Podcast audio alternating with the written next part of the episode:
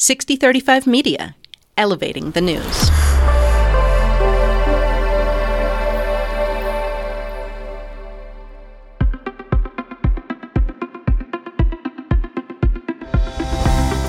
Hi, this is Shelly Roehrs, spokesperson with the League of Women Voters of the Pikes Peak region. Thank you for listening to our podcast, Making Democracy Work. We have all of the audio of the City Council District 3 forum and are about to join in, but lost the beginning of the event to include introductions, so we are re recording it so you don't miss out on any important information. We will join in the live portion of the event at moderator introductions with Jackie Jaramillo. So thank you for joining. Welcome to the City Council District 3 Candidate Forum. We are here at UCCS downtown. Your moderators this evening are myself, Shelly Roehrs, and Jackie Jaramillo with the Latina Equity Foundation. So thank you for joining us, Jackie. Also joining us tonight are your candidates, Mr. Scott Hiller and Ms. Michelle Talarico. So thank you, candidates, for being here as well. Your timekeeper, Miss Terry Weber, our league member. She will be right in the front row, so be sure to keep an eye on her for that stop sign. Question takers in the audience, if you are here um, or also on our YouTube, you can submit questions. Um, just find one of our league members, Mr. Denny Weber or Molly Williams. And then monitoring our YouTube is Sita Allen, so she'll get your questions in as well, our administrative assistant. Audio and video needs, Mr. Dave Gardner, Studio 809 podcast. Thank you, Dave, for doing everything. And co sponsors tonight, and for all of our candidate forums. Thank you to you. We could not do this without you and your support. Action 22, Black and Latino Leadership Coalition, Citizens Project, Colorado Latinos Vote, KRCC, Latina Equity Foundation, NAACP, and Sixty35 Media. So, what is the League and why are you here this evening? We are a nonpartisan, nonprofit organization dedicated to empowering voters and defending democracy. We are a membership organization. We are all volunteers except our part time administrative assistant. And we are not just for women. There are men in our group, and student membership is free. So I consider myself a civics geek. So if you are you know, and that's a loving, endearing term. Um, in that instance, that we believe that you should vote in every election, not just presidential, gubernatorial, um, the big ones, right? You, if you're part of an HOA, you should vote in in those elections as well as every single one, to include the municipal one here. So, if you're interested in membership, please contact Sandra Collins. And again, the great one of the great things about the league is we do not support or oppose candidates. Um, we sometimes take a stance on certain issues, like we do support the TOPS issue. We support this ballot initiative and ask you to vote yes. And we also believe in moving spring elections to the fall. So there are some stances, but again, I've kind of heard in the past um, few weeks with elections kind of stirring everybody up again that we're a, a woke, some people believe us as to be a woke organization and use that term in a negative way. Um, but I ask you if fighting for women's rights way back in 1920 and the right to vote with, with the start of our organization, if that's a woke organization and a, and a liberal organization, then let's have that conversation because that's how we started and that's kind of how we take the stance on a lot of our issues. So please, let's have that conversation, please, before you just kind of discount us and not want to participate in things that we do because of that negativity. So I would appreciate that. Also, video of this event will remain available on LWVPPR and Sixty35 Media YouTube channels, so you can check us out there. Uh, all of this is available in our podcast, Making Democracy Work and Sixty35 Vote, so you can find links on our website at lwvppr.org. We interviewed every candidate to include uh, Ms. Talarico and Mr. Hiller, so you can find interviews of those podcasts. They're on our podcast as well. So we've really kind of the candidates have participated in many ways to help educate you as voters. So please um, use those, take advantage of those, um, learn about your candidates before you place your um, place your ballot in um, April fourth, seven p.m. is your deadline. By the way, so just an FYI.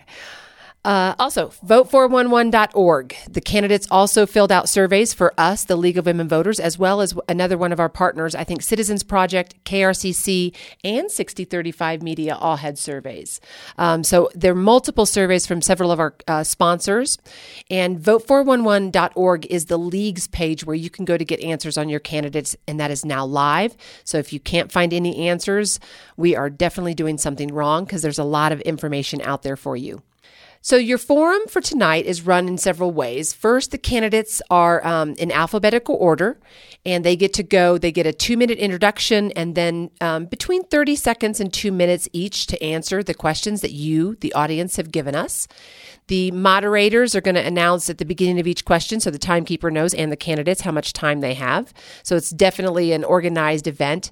The candidates have signed an agreement and have agreed to these rules, and we um, also ask our audience members to agree to a couple of rules. You are not to shout out during the forum, no, no clapping, all of that. We're going to save your applause until the end. Um, if you have any questions, you can submit them uh, to the League volunteers or again, include them in um, the YouTube chat. And now we're, besides myself again as one of your moderators, we're going to turn it over to Jackie Jaramillo with the Latina Equity Foundation for her introduction. Thank you, Jackie. Hi, I'm Jackie Jaramillo, and I'm the president of the uh, Latina Equity Foundation. It's a new nonprofit in Colorado Springs, but I'm a lifelong resident. I was born in Colorado Springs in 1951 at St. Francis Hospital. and uh, I went to school here. I even went to Colorado College here. So I've done, uh, I've lived here most of my life. I have worked all over the world. I did relief work and uh, a secondary responder to famine and disaster relief. And so I've worked all, with NGOs all over the country. And um, I love Colorado Springs. I love my home, and uh, I've seen a lot of development over the years. And I've uh, witnessed a lot of uh, good governance and a lot of bad governance. So I have a very vested, vested interest because me and my six children, my husband, my six children, and my 13 grandchildren all live in Colorado Springs. And so I want it to continue to be a great place to live.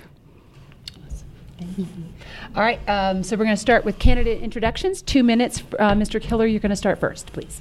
Wonderful. So, uh, thank you very much for, for inviting us and thank you for your time and listening. Um, my name is Scott Hiller. Like she said, I'm running uh, for City Council District 3. Um, I grew up in a lower middle class neighborhood in Sharpstown, uh, that's in Houston, Texas. Um, my neighborhood was pretty rough growing up, and my parents uh, sacrificed for my sister and I, and they were able to send us to a, a private school, and um, we were we were very fortunate in that sense. And after Texas, I was able to attend St. Louis University. Again, uh, thankful uh, to those charities and those um, organizations that allowed me uh, that opportunity. And there in Missouri, I studied science, math, and business, and I graduated with a Bachelor of Science in Geophysics. Um, most importantly, it was in St. Louis where I met my wife, Kelly. Um, she and I have been married for 17 years, and um, I'm also an amateur juggler. Um, so by 2017, I was in a position where I could live anywhere in the world that I wanted to because of my industry. And my wife and I chose on purpose Colorado Springs. It's that special of a place. And currently, I am the chief of geosciences for a national coastal engineering firm, and we specialize in very large offshore infrastructure like wind turbines. So, a few things about my credentials. Direct experience in large scale emergency planning. I've worked directly with BP, British Petroleum, in the cleanup for the Deepwater Horizon oil spill. Um, and I've been deployed by the Army Corps of Engineers uh, for emergency management after hurricanes. And my overall pitch to you is that I'm a scientist. I look at the world around me and I make decisions based on that approach. Um, looking at what obstacles that Colorado Springs has uh, for the future, whether it be wildfires or water allocation, um, I will bring a scientific approach to that that I see lacking. Thank you.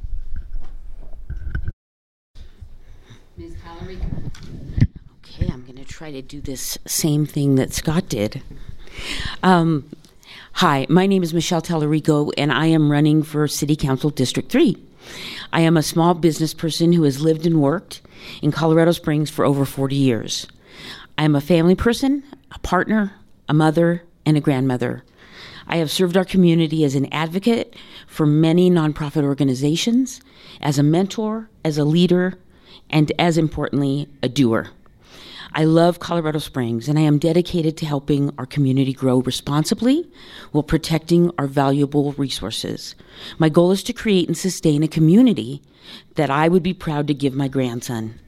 By focusing on affordability and working with stakeholders, I will work to create attainable and sustainable housing solutions, less regulation, and more incentives, as well by making good decisions on our utilities to ensure affordability for all of our citizens.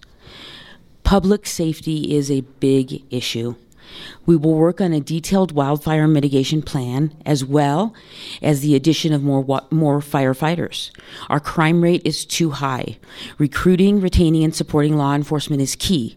While cultivating a better culture between the public and our law enforcement.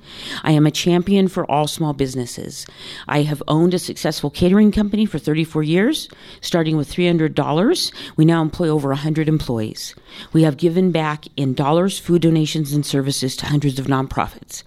In talking with the community, it is obvious that the homeless issue is a problem that we deal with daily. As difficult as this issue is, I am resolved to do the research and solutions that will ease the problem for our community. I am a bridge builder and encourage community factions to find solutions by finding common ground. I will listen and learn and make decisions on facts and what is right for our community. I am the right choice for District 3, and I thank you for your vote. Thank you, Ms. Talarico. First question, Jackie, you're up for, and the first person who gets it is going to be Ms. Talarico. Okay, Ms. Talarico, I have a question for you. Uh, one of the things that um, my organization is very concerned about is the lack of diversity on boards and commissions in Colorado Springs. Uh, as a city councilwoman, what would you do to ensure that we have people have a diverse voice on all of those boards and commissions?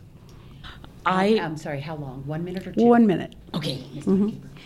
Thank you. Um, what I would say to answer that question is that that is something that keeps me up at night. I think it's really extremely unfortunate that we have so many boards and commissions in this community and so few of them are represented by the Latino um, and black and Asian communities. And also, they are also underrepresented in terms of socioeconomic um, issues.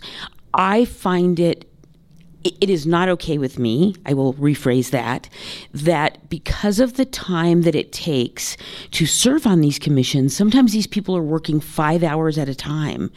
It is just absolutely prohibitive for them to take that time off of work. A. B. I think it is not okay that we don't let all of our people know about these opportunities. You only know if you know. And I would work to figure out a way that that's not how that's done any longer. Same question. Um, Mr. Hiller. oh, Mr. Hiller, same question. Of course. Thank you for that. Um, so, on any committee, you know, when you have um, members of that committee, the, the whole idea is that you don't want them all to be the same person. And so, I think that diversity, racial diversity, economic diversity, gender diversity, all of those things are extremely important to coming to the right decisions and to coming to really good governance and uh, things that benefit the whole community. No matter what it is, if you have a, commu- a committee made up of very similar thoughts, very similar experiences, very similar anything, you'll always look at things in the same perspective and generally come to the same conclusions. So I would actively strive to ensure that any committee that I have any authority over or any input on focuses on getting a wide diversity of thought. And I think that by focusing on diversity of thought, you naturally get diversity of all of those other elements. I don't think we need to focus directly on, say, diversity of race. We simply say, I need diversity of thought, and those things will follow. Thank you. Thank you. All right, so second question, Mr. Hiller, you get to answer first on this one, and then Ms. Talarico. This term is two years only. That means a pretty short learning curve, right? Um, and I've got two questions here, kind of regarding getting up to speed on issues. So I'm going to give you one minute for this one. What can you tell voters to persuade them you will get up to speed fast? And then the second one, I'm going to give you another minute, is to talk about How long will it take you to get up to speed specifically on Colorado Springs utilities issues? There's two different really learning curves there is our utility department and then everything else that goes with being a city council member. So 1 minute for how can you persuade voters that you will get up to speed fast and then you know how do you feel about how you are on getting up to speed on Colorado Springs utility issues? One minute for each issue. Great, thank you very much. Um, so, as I said, my current uh, profession, I'm the chief of geosciences for a national engineering firm. So, I am very familiar with approaching complex, large, multi billion dollar projects with very little. Um, with very little uh, briefing up front. So I very often find myself poring over thousands of pages, no exaggeration there, or even writing hundreds of pages on those kinds of reports. Um, I think my ability naturally to take in and digest a large amount of information uh, has been proven over and over again uh, we, with the uh, amount of work that we've done specifically on Colorado Springs utilities, that's my industry. So I don't think that my learning curve will be quite as steep as some of the others who may be involved, um, and that is all of the candidates everywhere. I work in utilities, in oil and gas, in transcontinental pipelines, electric generation, et cetera. So those things and any of the aspects that CSU will require us to come to speed on, um, that simply should be natural for me. Thank you. Thank you, Mr. Hiller. Ms. Talarico, same questions. So, first question anybody that knows me knows that I've sort of approached this last month and a half with a little bit of a nerd. No offense to anybody who is a nerd or would like to be a nerd. Um, I have been so passionate and geek like when it comes to learning all of the things. There is so much to learn about our city. For a human being that's lived here for 40 years and thought that I knew a lot about our city, I have realized in a very humble way that I don't know everything about our city. And so I will continue, as I have continued to do, to immerse myself in all things that I possibly can to be the most I don't know that I will be the most educated, but I will always try to be the most passionate and be the best ear to my constituents. When it comes to utilities, that is a huge $1.6 billion um, industry. Do, I don't have time for utilities because I thought I like got a minute minutes total. a One minute for each for one. each. Yeah, I'm sorry. It was a two minute total. And I think I, yeah, we cut Mr. Hiller off. I Yeah, a little bit left. Keep apologize. going. We're pretty I, I casual. truly Keep on thought I going. was doing pretty good, but okay. You're good. Um, thank, Colorado Springs thank- Utilities part. Thank you. Um, Colorado Springs Utilities. It is a 1.67 something something industry. Um, I would agree, Scott, that you know a lot about utilities. I don't know that you know a lot about our utilities. I certainly know that I don't know a lot about our utilities. What I do know is that you would have my promise that I would go into that job eyes wide open with the ability to learn and listen. I have served on a multitude of boards in this community where I have had to solve complex issues. Will they be the same issues that I will find on utilities? Probably not. But I owe it to every constituent, especially my constituents in District 3, but every constituent that I get up to speed on everything that has to do with utilities because I find that incredibly um, important. And I think it's a huge undertaking for anybody that's serving on council.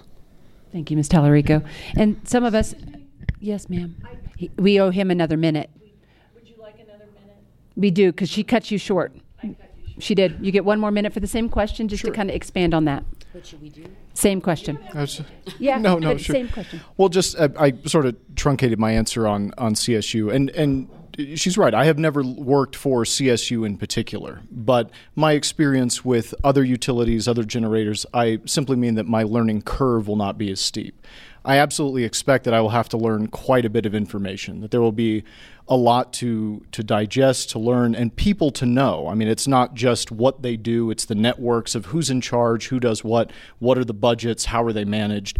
Those kinds of things can't be avoided, no matter what my experience is. So I do expect that there is a lot of information to take in. I'm simply confident that uh, I'll be able to do that. And thank you. Thank you. And just to follow up, the League of Women Voters are a bunch of civics geeks. We are a bunch of civics nerds, so we, we don't mind those types of terms. Oh, goodness, no. Not at all. Actually, no. not at all. Yes, ma'am. Okay, so the next question, one minute you get to answer. We start with Miss, Mr. Hiller and then uh, Ms. Tel, Talarico will go next. Uh, how do you plan on making public transportation more accessible and through public transportation make Colorado Springs more green? Well, thank you for that. So, one of the one of the growing pains that we have in the Springs is that our neighborhoods are, are quite different. So, for those who are living in the downtown area and the west side area, public transportation, I mean, even you know, just off mode transportation, biking, walking, things like that, are fairly easy for us. We have to consider those who are living in the, the further outskirts and further away. How do how do those people commute into the city using public transportation? And once they're here in downtown, I, you know that's fairly simple to get around. But for somebody who's out east, out southwest, southeast, how do they get into the city? I think that really we have to see where the people are who want to use the transportation and focus the resources in those areas. What we want to avoid is creating a bus system that goes everywhere in the city, but no one uses it. So we have to make sure that the areas that we're serving are the areas and the people who want to use that form of transportation. Um, so while I think that that's something to be pursued, that's not something that um, that I have a plan for at the moment, but it, it should be studied. Yes. Thank you. And would you mind repeating the words to the question? Absolutely. It, how would you plan on making public transportation more accessible and through public transportation make Colorado Springs a greener place? So, so I also have a little bit of a nerd answer on this. Um, I have a brother-in-law that lives in Denver, and he is probably one of the only people who takes the bus everywhere and I applaud him for it. I think that we can do several things to do a better job. I think we need to fix our broken buses. I think that we do need to connect to outer parts of the city. I will agree with Scott's point that we don't just want a bunch of buses running and nobody using them. So that definitely is an education process. I believe that we have a beautifully rich dense city center let's do what we can to create that density in other places so that we are more of a walkable city and that we are using PikeRide and we are using all of the wonderful things that are available to us because who doesn't love that option of being able to walk to the places that we enjoy? So I think it's education and it's also just increasing the opportunities. Thank you. All right, so this question you're going to get one minute for.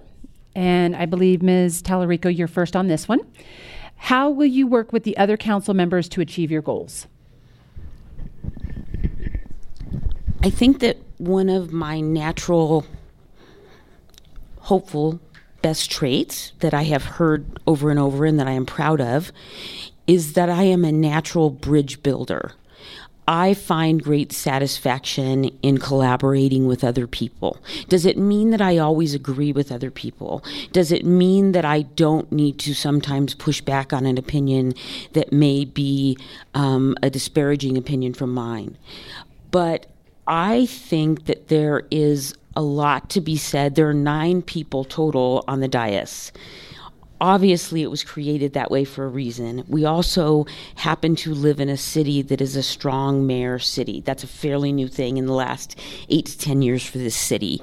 I think it is an incredibly important, um, almost um, sworn cone of silent sworn that we do all that we can as council to make sure that yes we work with the mayor but as importantly we need to also be willing to work together. Um, so yes, ma'am. Thank I got you. the I got the look. Yes, ma'am. You did get the look. That was yes, ma'am. It was. Look. Mr. Hiller, same question, please. Great, thank you. Um, so one of my one of my great experiences, I've been fortunate enough to work in international business. Um, a lot of these mega structures offshore, they involve lots of clients and vendors from all over the world, and so it's been my task many times to put together teams of people who are very, very different. And I mean that international teams where we have to come together, work together, and live together offshore on vessels. So, unlike in Colorado Springs, you can't just walk away. You know, you're offshore with somebody for a few months. And I think one of my natural abilities, and certainly something that I've gotten experience with, is keeping that cohesion, keeping that morale. Um, because, as she said, with this position, what the voters expect is that we work together. You have to find a way, and you, that is what you've been tasked to do. So that's just naturally part of the job. You're sent there to work with eight other people to get things done. It doesn't matter who they are, their voters sent them there. So I will only view it that way that as long as they're on the city council, that's who I have to work with to get things done. Thank you, sir. Okay, next question. Uh, we're going to start this time with uh, Mrs. Tel. No, Mr. Hiller. Oh, Mr. Hillary. Uh, how would you manage your work, responsibilities, and serve on city council? One minute. Uh, thank you for that. Yes, I I do have a full time job. Um, I am uh, fortunate enough that that job affords me a lot of flexibility. And so I think it's important that we have different people on the city council, as I've said before, and that includes people who are working, people who know in the now what it is to work and live in Colorado Springs. If the city council is only filled with people who don't need to do that for various reasons, either they've retired, independently wealthy, whatever that is, that's perfectly fine. Again, that's only one perception of thought, one type of thought. So I think it's important to have people who work jobs and are trying to balance those things. And it also keeps your government managed by citizens, real citizens who you know live and work and breathe right here in this city and are experiencing the same things that you are, including a hectic schedule. So thank you.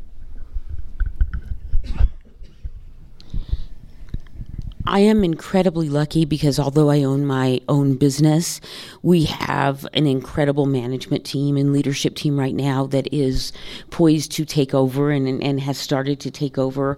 I also am in a very unique situation that my son has recently expressed interest in the business, which is both exciting and scary, if I'm being honest. Um, I I do not need to make the $6,500 a year.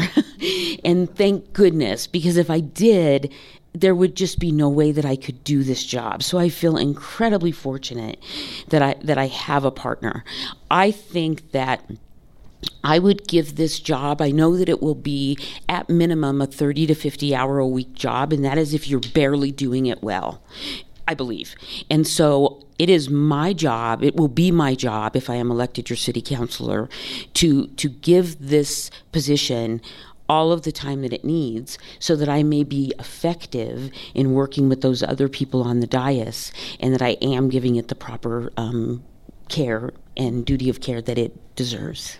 Thank you. All right, so I believe, Ms. Talarico, you're first on mine. So every time I come up on my question, Ms. Talarico and then Ms. Mr. Hiller. So Talarico when we're and trying, Mr. right? Hiller. Okay, All so right. we're all on the same page here. um, okay, so we're going to give you two minutes on this one, another audience question. What does affordable housing mean to you, and what alternative housing options would you consider? So two minutes, please.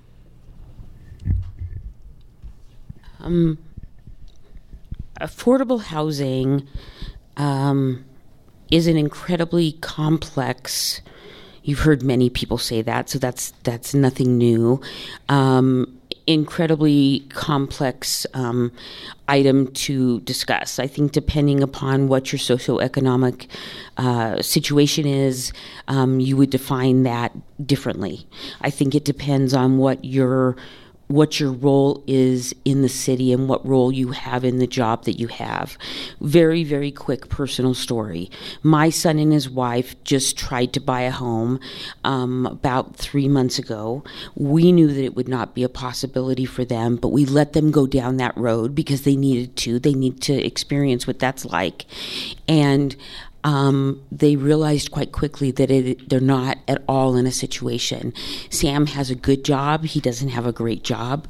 Um, it is impossible for most of the people that I know in this community, including people who are retired. I, I have some retired friends who, um, but for the goodness of God, because they purchased a home 35 years ago and they've been able to retire, they don't have the same issues that I do. I think that there are multiple ways for us to discuss and gather together a lot of the private and public partnerships and partner agencies that are so brilliantly doing a job in this space. Um, one of my friends is Beth Roalstad. She sits in, in the back row. I think that this is a problem that we need to continue as a city to bring all stakeholders to the table. It's not a one size fits all answer. I think it's a little bit of a lot of things. I personally am a fan of infill. I believe that we should be building up our infrastructure. It's already built, and I will shut up. I don't want that dirty look. You? Absolutely not. All right. Okay. Uh, could you uh, repeat that question? Oh, repeat the question. Okay. Where what, where is the question? it was your question, right? Oh, was it me? Yeah. Oh, I'm sorry. That's I wasn't paying attention. um, sorry. What does affordable housing mean to you, and what alternative housing options would you consider? Two minutes. Oh, wonderful, thank you.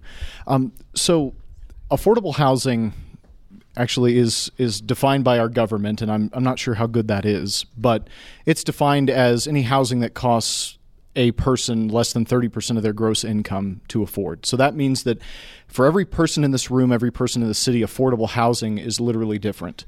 And that means that for for any of those that we're trying to help, we're not really identifying the problem in a very specific way. Because if you say, what is affordable housing? The people in the Broadmoor will give you honest, real answers that are very different than those who live on Mill Street. And both of them are correct. They are affordable housing. We also have this concept of attainable housing that our, our city brings in and supportive housing. So I think that what we need is specificity. I agree with Michelle. The one size fits all approach is probably not the way to go. And that's also a geographic constraint. Infill, just in general, is, is no issue. On the west side, you have a vacant lot next to a single family house. We should add another house there. But when there's more things to consider on the west side, such as wildfires, traffic, size of streets, whether you can or can't escape when the next fire is coming down, we have to be smart about that infill. Of course, people want to live here. I want to live here. Many people want to live here. But when public safety becomes an issue, we really have to focus on that first. It's not that we don't want things to happen, it's that we don't want people to get hurt in our uh, zeal for providing things to other people. So, while I agree with the approach in general, one thing that I would suggest is that we may be doing this a little too quickly. This is a place that's complicated. We live on the front range, we live with wildlife, wildfires, and water allocation issues. So, the faster we do things, the more vulnerable we are. The slower, measured, and more purposeful that we do things, the better it will be for all of us, including those who need affordable housing. Thank you. Okay, next question. Uh, this will start with uh, Mr. Hiller and then with then go on to uh, Ms. Talarico. The, the question is if you could name three issues for District 3, what would those three issues be? And you have two minutes. Thank you. Um, so for District 3, number one, I would say is public safety and, and specifically in regard to wildfires. So, from the Waldo Canyon fire and some of the other national fires, we've seen that preparedness and practicing for that preparedness is a serious issue, and I would suggest is lacking in this in this town. We do have a, an app. If you go onto that app and you ask, "Where's my zone?" it'll tell you you're in this zone, and it tells you whether or not to evacuate. But that's really all it tells you is that you should go. And so, if all of us who are in Skyway, or all of us in Old Colorado City, or uh, Pleasant Valley, if all of you get that alert at the same time and no one knows where to go, only that you should go, it will cause chaos and problems. And those things can be prevented. They can be prevented with planning and, you know, purposeful emergency response. So that's number one. I would suggest that we focus quite a bit on that for District 3. Um, number two, public safety. Um, after the sit lie ordinance, many people made their way into the west side, certainly into my neighborhood, where we have uh, people camping in others' backyards. We have people uh, defecating into our waterways or into literally into elementary school parking lots. Uh, you just speak to the Ruth Washburn School about any of that, and they'll tell you what's going on. So the people in District 3 need to feel safe to use the trails, to walk the streets, to walk our alleys. We're designed in a beautiful grid pattern that allows us to be walkable, bikeable, scootable as much as we want, but it's difficult to do that when someone is literally living in the middle of the alley. So we need to bring in more more of the HOT team, more police presence, and make sure that everyone's feeling safe. And then number three, that kind of piggybacks onto that, is the parks and open space. I would suggest that we need to find a way to get strawberry fields back. We need to find a way to improve our open spaces and keep our interconnecting trails open and usable for all of us. And thank you. Thank you. And I would agree with Scott on this. I, I may just say it a little bit different. I think that wildfire mitigation um, as it relates to public safety is probably number one. I think that it's something that we will, um, sadly but truly in our lifetime, be forced to deal with again. And I don't know that we are doing all that we can. And I think that we need to um, create incentives or, or even just create the dialogue for more incentives because there already are incentives there um, to make certain that we're doing all that we can as homeowners and make certain that we're educating um, educating the people of the of the West Side. Um, I would then quickly um, head into the homeless issue. As I was walking through Old Colorado City the other day, um, I was made keenly and abruptly and sadly aware by a friend who had had a, male, a man defecate on her storefront and drive away traffic, um, literally from from the front door, as you can imagine. And she said it took eight hours for a police officer to respond. And actually, she was glad that that even happened in eight hours. That's not okay. I can't pretend to have all the answers. I don't think I'll get in in day one and I'll be able to fix all of those problems. Um, but I think that it's really important that we do all that we can for people to feel safe and um, secure in shopping, and we owe that to our shopkeepers that are paying um, uh, good taxes.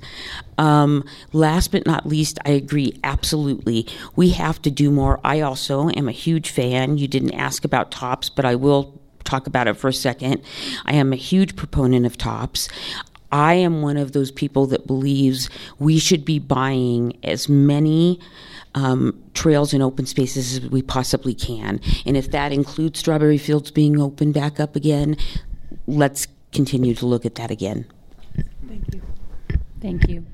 All right, I'm going to do a series of yes or no questions. So we're not going to do time, but I'm going to ask four of them, and then we're going to go to you. So yes, these are yes or no, pretty simple. No elaboration, please. Sorry, I'm pretty. I'm pretty. I'm pretty direct, as most of my admin team will know. All right, since the private sector is unwilling or unable to build affordable housing, would you support the city floating a $1 billion bond and use eminent domain to build affordable housing? Yes or no, Mr. Hiller? Oh, I'm sorry, Ms. Talarico, you're first on mine, right? Yeah, Ms. Talarico, yes or no? Do I support the city using Would- a $1 million bond? Would you support the city floating a $1, mil- a $1 billion bond and use eminent domain to build affordable housing? Yes or no? I am going to say no. yes, ma'am. Thank you. Mr. Hiller? No. Thank you. Yes or no again? Colorado Springs seems to have trouble getting its public transportation working. Do you support hiring an outside firm to help Mountain Metro improve and expand its service? Yes or no on that? Yes, 100%. Mr. Tiller? Mr. Hiller? Yes. Are you willing to support the expansion financially? Also, yes or no? Because there's money tied to it. Yes. Thank you. Mr. Hiller? Maybe. Actually, I'm gonna. So we had this. We had a maybe the other night. I'm gonna have to ask you for a yes or no because the other candidates forced me to make sure I got a yes or no out of you. So Fair enough. yes no. or no. Thank you very much. Also, yes or no. Do you support a dedicated revenue stream for parks and recreation, excluding TOPS, that will take care of all maintenance and upkeep? Ms. Talarico. Yes. Thank you. Mr. Hiller. Yes. Thank you. Last one for me, yes or no? Are you willing to put a moratorium on future growth for the next 10 years in order to build up the needed water supplies for existing households and businesses? Yes or no, Ms. Talarico? No. Thank you. Mr. Hiller? No. Thank you very much. You're up. Wow. Okay, you went through those really fast. Okay, so Mr. Hiller, we are going to start with you, and this is going to be a one minute uh, response. The question is regarding historic preservation. What have you done, and what will you plan to do in support of neighborhoods and preserving historic nature? Uh, thank you for that. So, what what have I done? I was um, recently I was one of the the leading voices in trying to get a development stopped in our old Colorado City neighborhood. Um, unfortunately, we were not able to get him to stop from tearing down the old Christmas tree farm on Uinta uh, because he owns the property. But we've actively lobbied the city. We've been trying to get them not to do it, but these guys just seem hell bent on ripping down historic homes and building uh, apartments. So the historic assets of this city need to be respected and preserved that doesn't mean that you just get carte blanche because my home is historic that nothing can happen. But we have to give some deference to this. What's valuable in this city is our sense of place at the base of Pikes Peak and our history. Ignoring or destroying either one of those things is only shooting ourselves in the foot. It, it will only bring bad things. Thank, Thank you. you. Ms. Talarico? Would you mind repeating that question? I will repeat it. It's regarding historic preservation. What have you done and what will you plan to do to support of the support of neighborhoods and preserving historic nature? What have I done? I have listened to learn about those issues. What will I do? It is my understanding through meeting with several groups, including the Olympic, the OCC, excuse me, not Olympic, um, OCC neighborhoods in the Mill Street neighborhood, um, which I didn't realize. Scott and I got a great education a couple weeks ago um, about how old that neighborhood was. I think it is imperative that we, as community members now, I think we will will be judged um, in a good way if we really um, add credence to these neighborhoods. And I think it's absolutely crucial that we do all that we can to support the amazing neighborhood organizations that are rewriting their plans, which there are many, there are many, many that have outdated plans. And um, I would be excited to be a part of a commission that would be supporting those plans because I think that historic preservation is very important. Thank you. All right. Um, Ms. Talarico, I think you're first, right, on my questions. So, both candidates, both of you have mentioned increased response to homelessness needs, more police office enforcement. What other ideas do you have to address homelessness? That basically is what other ideas do you have? One or Well, I'm sorry, thank you. One minute. One minute. Um, I believe that it is not acceptable that we as a community send our men and women into harm's way to go break up a homeless camp without the proper mental illness and substance abuse knowledge that they need. So, what I would do is I would work to not only just increase the number of the HOT team and the HOP team, so HOT is with the police, HOP is with the fire department, um, but I would I would try to come up with some um, legislation around the fact that we need to be training our officers with more information. Yeah, I just find it ridiculous that we're putting them in this position where they're having to break up a meth lab and they have never been trained to do so. So that's what I would say. Mr. Hiller, same question. Yeah, great, thank you. Um, so the the homelessness issue is is really doing a disservice by by making it sound so simple. There's a, a lot of groups that are experiencing homelessness, and um, one of those groups is those who are experiencing homelessness and addiction or mental health issues, and so what's missing in Colorado Springs and in many cities around the country is a step. There needs to be a step somewhere between the camps and the housing that's supportive for those who are unable to care for themselves, even when presented with the opportunity. So when you go into an area and you say, uh, "Can this person uh, accept the services that we're providing?" Many of them, the answer is yes. They go on to the services, into the shelters, and things like that, and it works. For the group of people that cannot identify even that they are being helped, we need another step in there addiction treatment, mental health treatment. There is federal and state money. I've spoken to some people with UCCS about that, and we're able to, um, I'm sorry, UC Health, um, and we're able to bring that in. We just haven't attempted it yet. Thank you. Thank you, Mr. Hiller. Okay, next question. There's uh, this is going to start with Mr. Hiller. That has we have one uh, minute for this answer. How do you plan to involve residents in your decision making? Oh, that's a, a good question. I mean, um, my office, so to speak, um, one of my promises that I will have to be transparent. That that bothers me immensely in government when I don't understand why people are voting the way they're doing or why they believe what they believe. So I think it's very important, number one, for me to always explain to the constituents why I vote a certain way and why I believe a certain thing.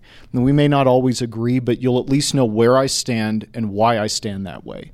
And further to that, I don't have all the answers, and I certainly don't know everything. I would never pretend to say as much, but we um, we have to listen to everyone. That um, diversity of thought, diversity of um, of experience is extremely important. So, an open door policy, I think, is really the best way and only way to go if you want to be sincere in government.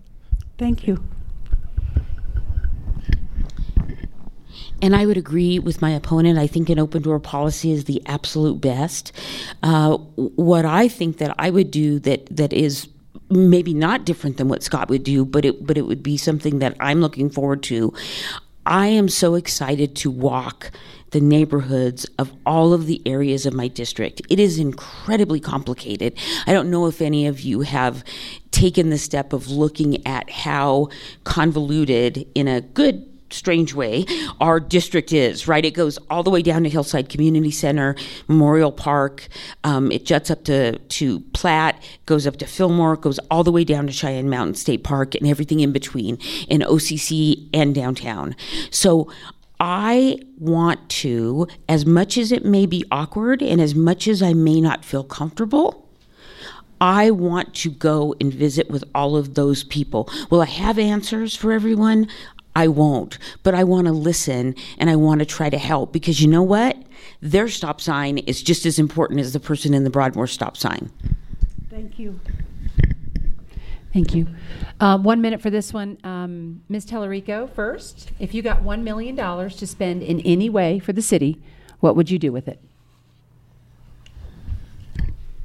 If I got a million dollars to spend um, in any way in the city, I would probably give $500,000 of it to my friend Beth Roalstad so that she could continue the work. Seriously, I would. And then I would probably put the other $500,000 towards drug interdiction studies and what we can do to create more understanding about drug addiction. It is not an easy issue. We all know someone, I would I believe, that has suffered horrendous outcomes in the last several years due to fentanyl deaths and due to other situations. And so I would want all of that money to go to that study. Um, and I would look for the best way to spend it. Mr. Hiller. Same question. Great, thank you.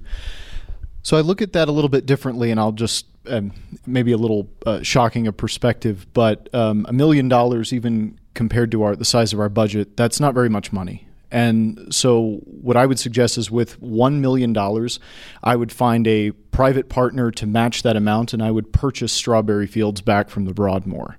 It's not that these other things are even, you know, that are uh, should be more important or priority should be in certain places. I just don't feel that that is enough money to make an impact in a lot of cases. Um, the police need more money, but they need many, many millions of dollars, not a million.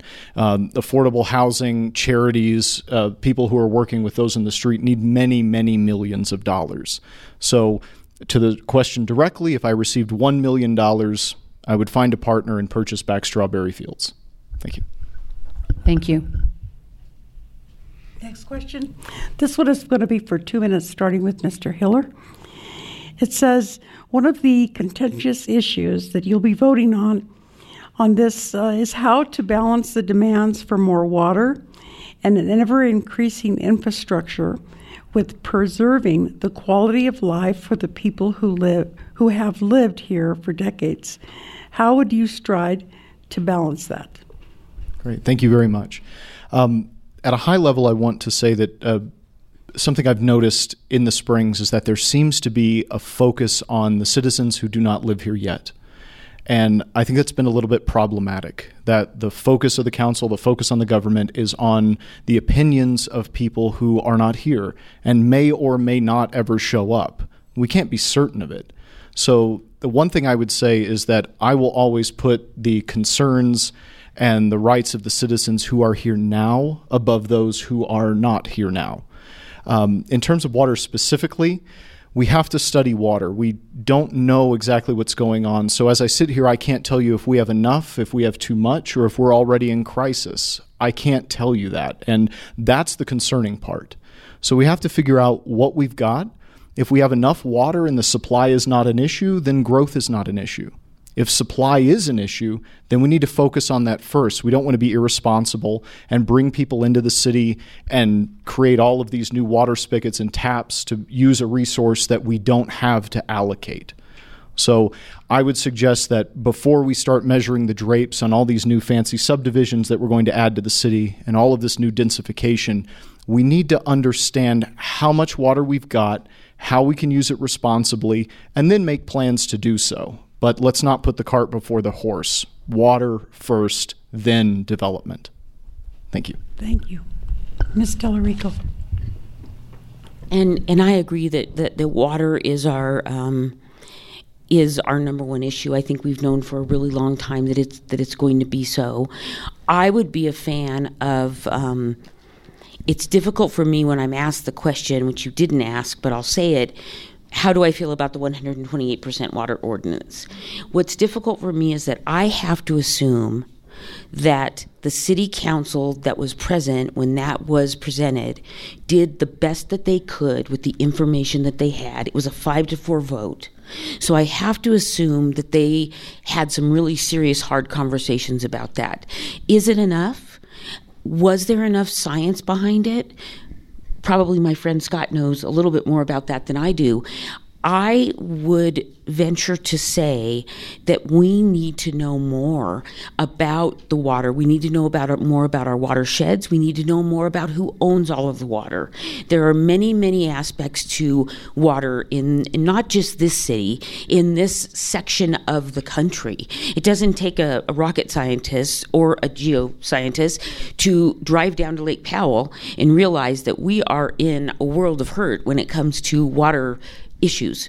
So I am really a fan of uh, hopefully a co-counselor of mine, Nancy Henjum, when she stood up at that meeting and said, I will support this, but I am an advocate of us studying exactly what needs to happen with the water ordinances. So um, I I don't know if I agree with you, Scott, that that we worry about people that aren't moving here. I, I, I, guess I hear what you're saying. I, I know that it's been a concern of yours that we work too hard to bring people to Colorado Springs, and you don't believe that that should be um, an issue. I think that we are only going to grow, and that it would be not sane um, for us to not consider those amounts of growth as the future um, approaches. Thank you. Um, so you answered second, right, on that one? I believe I did. Okay. Yes, she did. so in your candidate agreement, and I'm going to give you each 30 seconds. So at one point, you responded to Scott and deferred to him and was opposite of him. So I'm going to give you 30 seconds, Scott, if you would like to. Um, we don't normally do this, but she did specifically mention you in one aspect of right there in the forum. Um, again, it's in your candidate agreement if this has to happen, but I'm going to give you 30 seconds if you want to respond to that, and then you also, Ms. Talarico, depending upon what he says, will have a have a 30 second rebuttal. But that's just because she responded to that to you directly. Okay, so 30 seconds to respond, please.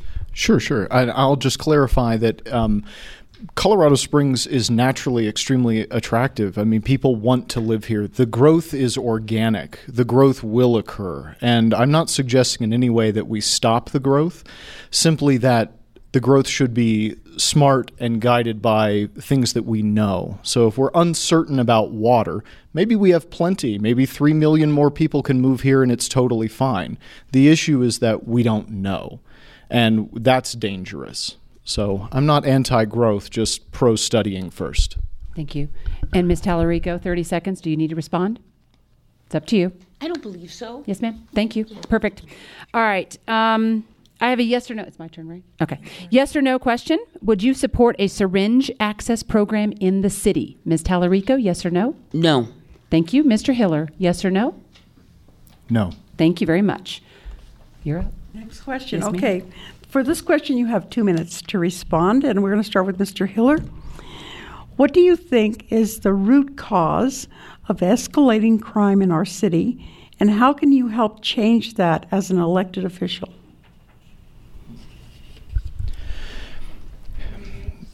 Two. I think the the root cause of crime in our city, um, I'm going to have to say that I don't know. And I'm going to say that that statement has done me a lot of service in my life, and I'm going to stick with that right now. I don't know the root cause. I can think of a few causes that is, um, uh, lack of opportunity here, um, some lack of uh, you know public support for certain things, lack of addiction training, uh, um, treatment, and training for the police. But a lot of it is lack of opportunity. I mean, people typically commit crimes when either one of their needs is not being fulfilled or they have some lack of direction. And so I think that that's something that needs to be not deferred, but understood very much by the police, the detectives, those who are in there, getting to the root causes of why it's happening, and then we can focus on those. Um, I don't have a direct answer to that, and that's my and I would I would have to study that a lot more and certainly talk to the experts about that. But it's more than likely related to one of those things that I had mentioned, and all of those can be championed by government. So whether our number one issue is lack of opportunity or it's that there's just too much opportunity for drug dealers and things like that, we focus on uh, wherever our assets will be, you know, will be uh, the usefulness of our assets will be um, used by the police. I'm just not entirely sure that focusing on one item is the way to go. So it's guaranteed that it's going to be a multifaceted problem, not a single issue. Yeah, Thank thank you. you. And I, I think that I look at that question maybe a little bit holistically. It is my perspective that we have an issue in the country, in the world, in the state, in the city with crime. Does that mean that we should accept it and move on? No. We've always got to be trying to do all that we can to solve that. Some of some people would point to the fact that we have um, decriminalized some juvenile crimes and we have reduced the number of juvenile beds in our um, in our facilities while that may be true, I am not a policeman and I'm not an expert in the sheriff's department, but I think that we, post COVID and uh, during COVID, we are a society that. Um, that, that really needs some coming back together and coming back together with supporting our police. And so, what, what I would do, and I apologize, I think this was part of your question, what I would do as a candidate is do all that I could to educate myself on the the parts of our country, it's too much for me to think about the world as much as I want to, but the parts of our country that are doing a better job with crime and try to bring some of those solutions to this community so that we can hope to affect change. Thank you Thank you very much. Um, all right, Ms. Talarico, I think you're first to answer on my question. And I think our last questions are coming up at 7:15, so we're still good, right? Okay. Are you familiar with the Colorado Springs Creek Plan for Monument Creek? So the question is yes or no on that. And if so, what are your opinions of it? Yes, I I am familiar. My opinions are that I don't know that there is enough. Um, I don't know that there is enough being done to affect a change that the population will see. And my concern is that it's difficult for us to get buy in as any community unless our public can see direct change and unless that public feels comfortable going to those areas. Um, so that would be my answer. Thank you. And Mr. Hiller, same question. I am not familiar with the Creek Plan. Okay. Thank you. So- Appreciate that. No question. Oh, oh, son of a gun. Um, mm, mm, mm. There we go. If you are not elected to represent District 3. Okay, 30 seconds for this. If you are not elected, oh, starting with Mr. Hiller and then Mr. Talarico. Um, if you're not elected uh, to represent District 3, what, what, will, what do you plan to do to continue your desire to lead in the city? Thank you for that. Um, I think just staying engaged um, is it. I mean, the the good news for District Three is that if you if if you don't uh, choose me, you'll be choosing uh, Michelle, and so I think honestly, District Three is probably going to be just just fine. And so I will stay engaged. I'll stay as much as I can. Uh, Michelle and I know each other pretty well, so I'll you know I'll stay engaged with her to be directly involved with City Council as I can. But um, that's really all you can do as a citizen. Um, just stay engaged. Thanks. Thank you. And my my answer would be similar. Um, I would plan on going back into some of the, the board work that I have pulled out of um, begrudgingly, um, and and really making making an effort in that way. I also would be really really fascinated with becoming a part of a board or a commission um, that the city is a part of. Um, I agree with Mr. Hiller that the best thing that you can do is to stay engaged, and I would look forward to that opportunity. And I agree that District Three is in a in a good position because there's two two good people representing. Very well. Very good. Um, okay, so we're going to give you uh, one minute for this one. Voter apathy is at an all time high. How do you, as a candidate, restore voter trust vis a vis like removing favoritism and cronyism from the process? And I'll give you a couple of examples. A specific one mayoral candidate was given access to fire station um, to do a video versus another candidate being denied. And in the League of Women Voters access, with regards to the Hillside Community Center for our mayoral candidate forum, it was a back and forth. We were given access, then not. Um, so, how do you remove favoritism and cronyism from the process? One minute, please. Ms. Talarico, I believe you're first on my questions. Yes, ma'am. That is a really loaded question, and um, I think it's absolutely not right to treat one candidate um, in one way and to treat another candidate in another way. I think that there needs to be some fairness in the way that that is handled. I don't know enough about the specifics of what happened. I, I very much have read about it. I've heard all about it. Um, I believe that it happened. Um, what would I do? I would listen to people and I my biggest goal besides winning the seat is to get my butt out there and get people voting. I believe that we can't begin to impact or make a change unless we get more people voting. And so that would be my number one plan. Thank you. Mr. Hiller. Great, thank you. I think the the biggest thing that we can do is lead by example, and what we can do is be sincere and honest with the voters and let them know what they need to know. Uh, people don't vote because they think it doesn't matter. That whether or not I cast a ballot, it's just going to be this guy or this guy.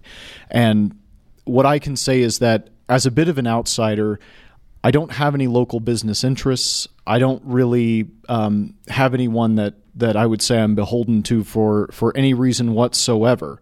And so, as somebody who doesn't mind whether one group or another is is lobbying me or talking with me, I can say that I won't give any preference to any group over another. I'll be transparent and I'll be outward and forward with the voters. I think with that kind of experience, the voters will be more inclined to vote next time to see that it does matter. We can get people in who will be honest and sincere. Even if we don't agree with everything they say, I can trust that you will do things in a sincere way and because and not because of any political zeal. Thank you. Thank you. Um, if you submitted a question regarding um, a specific vote on Amphitheater 2424, Garden of the Gods, and Broadmoor. If you would come up and get your question, I need some clarification on this one, please. Um, that's and then you're up. Okay. So the next question, 30 seconds, starting with Mr. Hiller. Are you in favor of open or closed meetings when dealing with ethical violations of city council members? I would have to say open sunlight is the best disinfectant, and with very few exceptions, things in government should be accessible to everyone. We are all stakeholders in this, every single one of us. There's no reason that things should be kept from the public, and there should be a very high burden to get past if you're suggesting that the public doesn't need to know something. Um, I would always defer to open door and sunlight. Thank you. Thank you. Ms. Talarico? I would agree wholeheartedly. I think that all of those things should be very much open door. I would have a very big issue with there being any ethical issue that we would need to close the door on. That to me just does not, th- those two things don't even make sense. Thank you. Quick. All right. Um, Got just a few more minutes. We'll try to wrap up with your questions. Do you? Uh, this is a yes or no question, so pretty easy one for you. And then I'm going to do a 20 words or less question, so pretty fast. Okay. So it shouldn't be even 30 seconds. 20 words or less. I know, right? This is awesome. I love it. Putting you candidates on the hot seat. It's awesome. All right. Number one, yes or no, Ms. Talarico. Do you support ranked choice voting? Yes or no? No. Thank you, ma'am. Mr. Hiller. No. Thank you. 20 words or less. Do you think the 128% water coverage is workable or bogus when it comes to development? Ms. Talarico. I definitely do not think it's bogus. Perfect. Thank you. That's 20 Did, words. was that 20 words? I definitely don't think. No, it's like six. Go ahead. Go ahead. You got Okay. 10 more. 14. I believe again that Nancy Henjum's request for a task force and study is very needed for this issue. Okay. I'm gonna, that was about 30 words. Go ahead, Okay, Mr. thank Hiller. I'll- Yes, ma'am. 30 words or less. Okay. Bogus or workable? As written, bogus because it is not fairly allocated among the city. Very well. Thank you, Mr. Hiller. Okay, for this question, we start with Mr. Hiller. You have one minute to respond. Do you feel police training in Colorado Springs is adequate? Um, thank you for that. I would say no, and very simply because if if anyone has any complaints, and whether that's speed of response, style of response, or even willingness to response, then something is lacking. And for any of us who live here, I think we're well aware that these things are lacking. I don't think there's a problem with our officers. There's a, a lack of focus and you know a lack of um, funding for training and things like that. So I I don't think it's adequate. I think our police need more resources, more training, and uh, more help from us certainly. Yes. Thank you. Ms. Talarico. I agree. I, I don't think that is adequate at all. Um, I think that we, again, send our men and women into harm's way, not always, many times though, um, with little training. I think that there is definitely a, um, a desire for them to be trained better. I don't blame anybody in the city for, for purposefully putting out officers who are not trained, but I think that we could do a lot better as a city to increase the, the level of training and the level of, um, of different courses that those officers need to go through and get checked off before they're allowed to go out into the field. Thank you. All right. Um, 30 seconds. Try to get a last few last minute questions in on this one. Um, Ms. Talarico, you're first. Under the strong mayor form of government, some believe This has rendered City Council unnecessary as a legislative body. Do you see any need to fix this? 30 seconds. I am not ill minded enough to believe that I will be able to fix it in my lifetime. I don't like that there are people who believe that and I am so sorry I can't remember exactly what you what you called it. Do you mind repeating just the middle of that question? Sure. Some have some believe that this this has rendered City Council super superfluous is what they actually put, but I had to look that up and for unnecessary as a legislative body. and I so that's just that, that that really offends me. It offends me for several reasons. I don't think it's super, superfluous. I think that with the strong mayor, it is our job to be the legislative body governing. And if you read the city charter and you read the description of our city council, you would understand that it is necessary that there be both. Thank you, ma'am. 30 seconds. Mr. Hiller, same question. Right. I think um, a part of the beauty of our system is the checks and balances, and checks and balances are very important. Um, absolute power corrupts absolutely. So I suggest that the city council needs to work a little bit to claw some of that power back. The city council also can't be all powerful because you end up in the same position. I, I support a balance of power between judicial, legislative, and executive branches. I do think that the mayor has gotten a little too strong, and it's probably the obligation of the city council to claw that back a little bit. Thank you. Thank you, Mr. Hiller. All right. Start, question. Last question. Mr. Hiller, starting with you, you have one minute to respond to this. Do you believe that we should continue to promote tourism? And if, if not, how would small businesses view your decision to cut spending for, as an example, visitors? COS. Visitor. I- visit Colorado. Visit Colorado. Okay. They wrote it funny. COS. Okay. Sure. So, uh, Visit COS is funded, uh, my understanding is nearly 100% by the LART tax, the lodging and rental car tax. And most of the, the Visit COS is, is based on marketing. I, I have a hard time believing that without marketing, people wouldn't realize that Colorado Springs is a good place to visit. I have a hard time believing that people come here because of the marketing of Visit COS. So while I don't support cutting Visit COS, I do believe that any increases to the LART tax should probably not go uh, to marketing or tourism events. Uh, thank you. Thank you. I probably have a polar opposite view to this.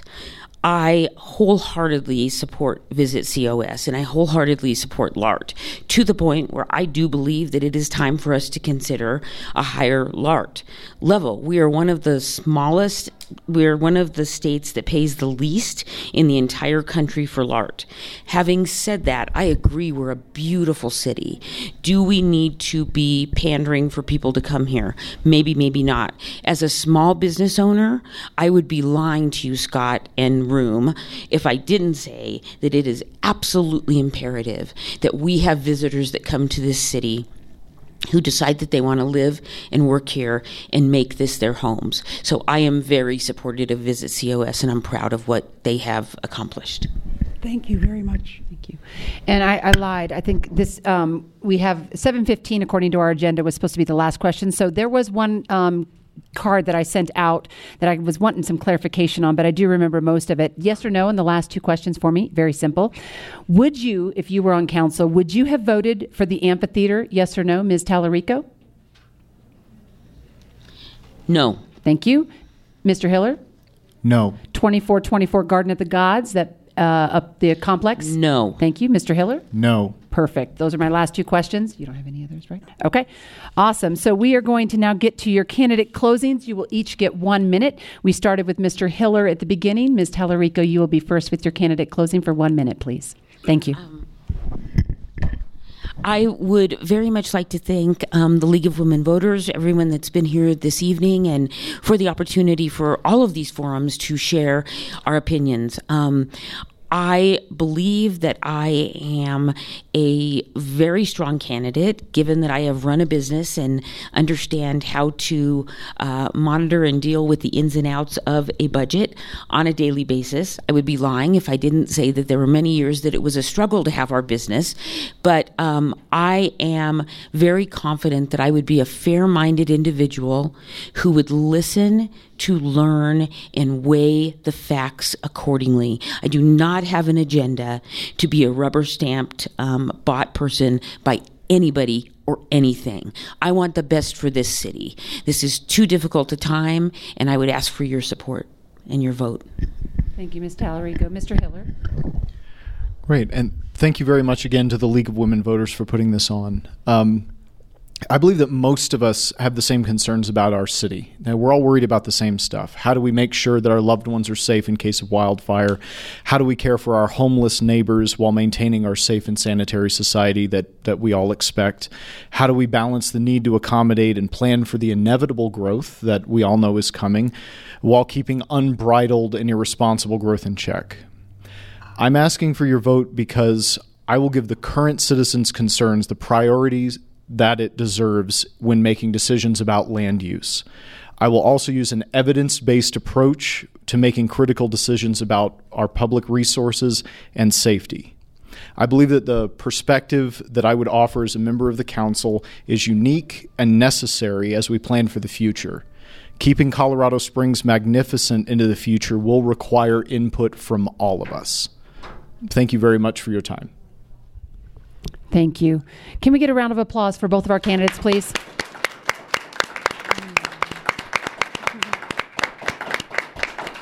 Very good. Thank you so much for all of you to attending. Thank you so much to my, my other moderator, Miss Jackie. Again, we're both voters of District 3, so uh, hopefully all of you are District 3 as well. Um, thank you to our co sponsors. And again, thank you for taking the time tonight. I know this is somewhat dry material, but we do appreciate you being an active and engaged voter and participating in the process. Um, we do have a couple, we have another mayoral forum this Saturday. It is specifically on water transportation and the environment at the Hillside Community Center from 1 to 3. So we hope you can join us there. Community Conversation, this is a monthly event that we do. We try to do it at least once or twice a quarter. That is next Saturday, March 25th. Our conversation this month is on domestic violence. Um, for those of you that don't know, um, it's one of the biggest issues that we have as women. Um, approximately 97% that die from a gun are actually women with re- regards to domestic violence incidents. So we do hope you will join us. We actually have police, a lot of advocates, several domestic violence survivors um, in that on that panel. So it should be a great discussion.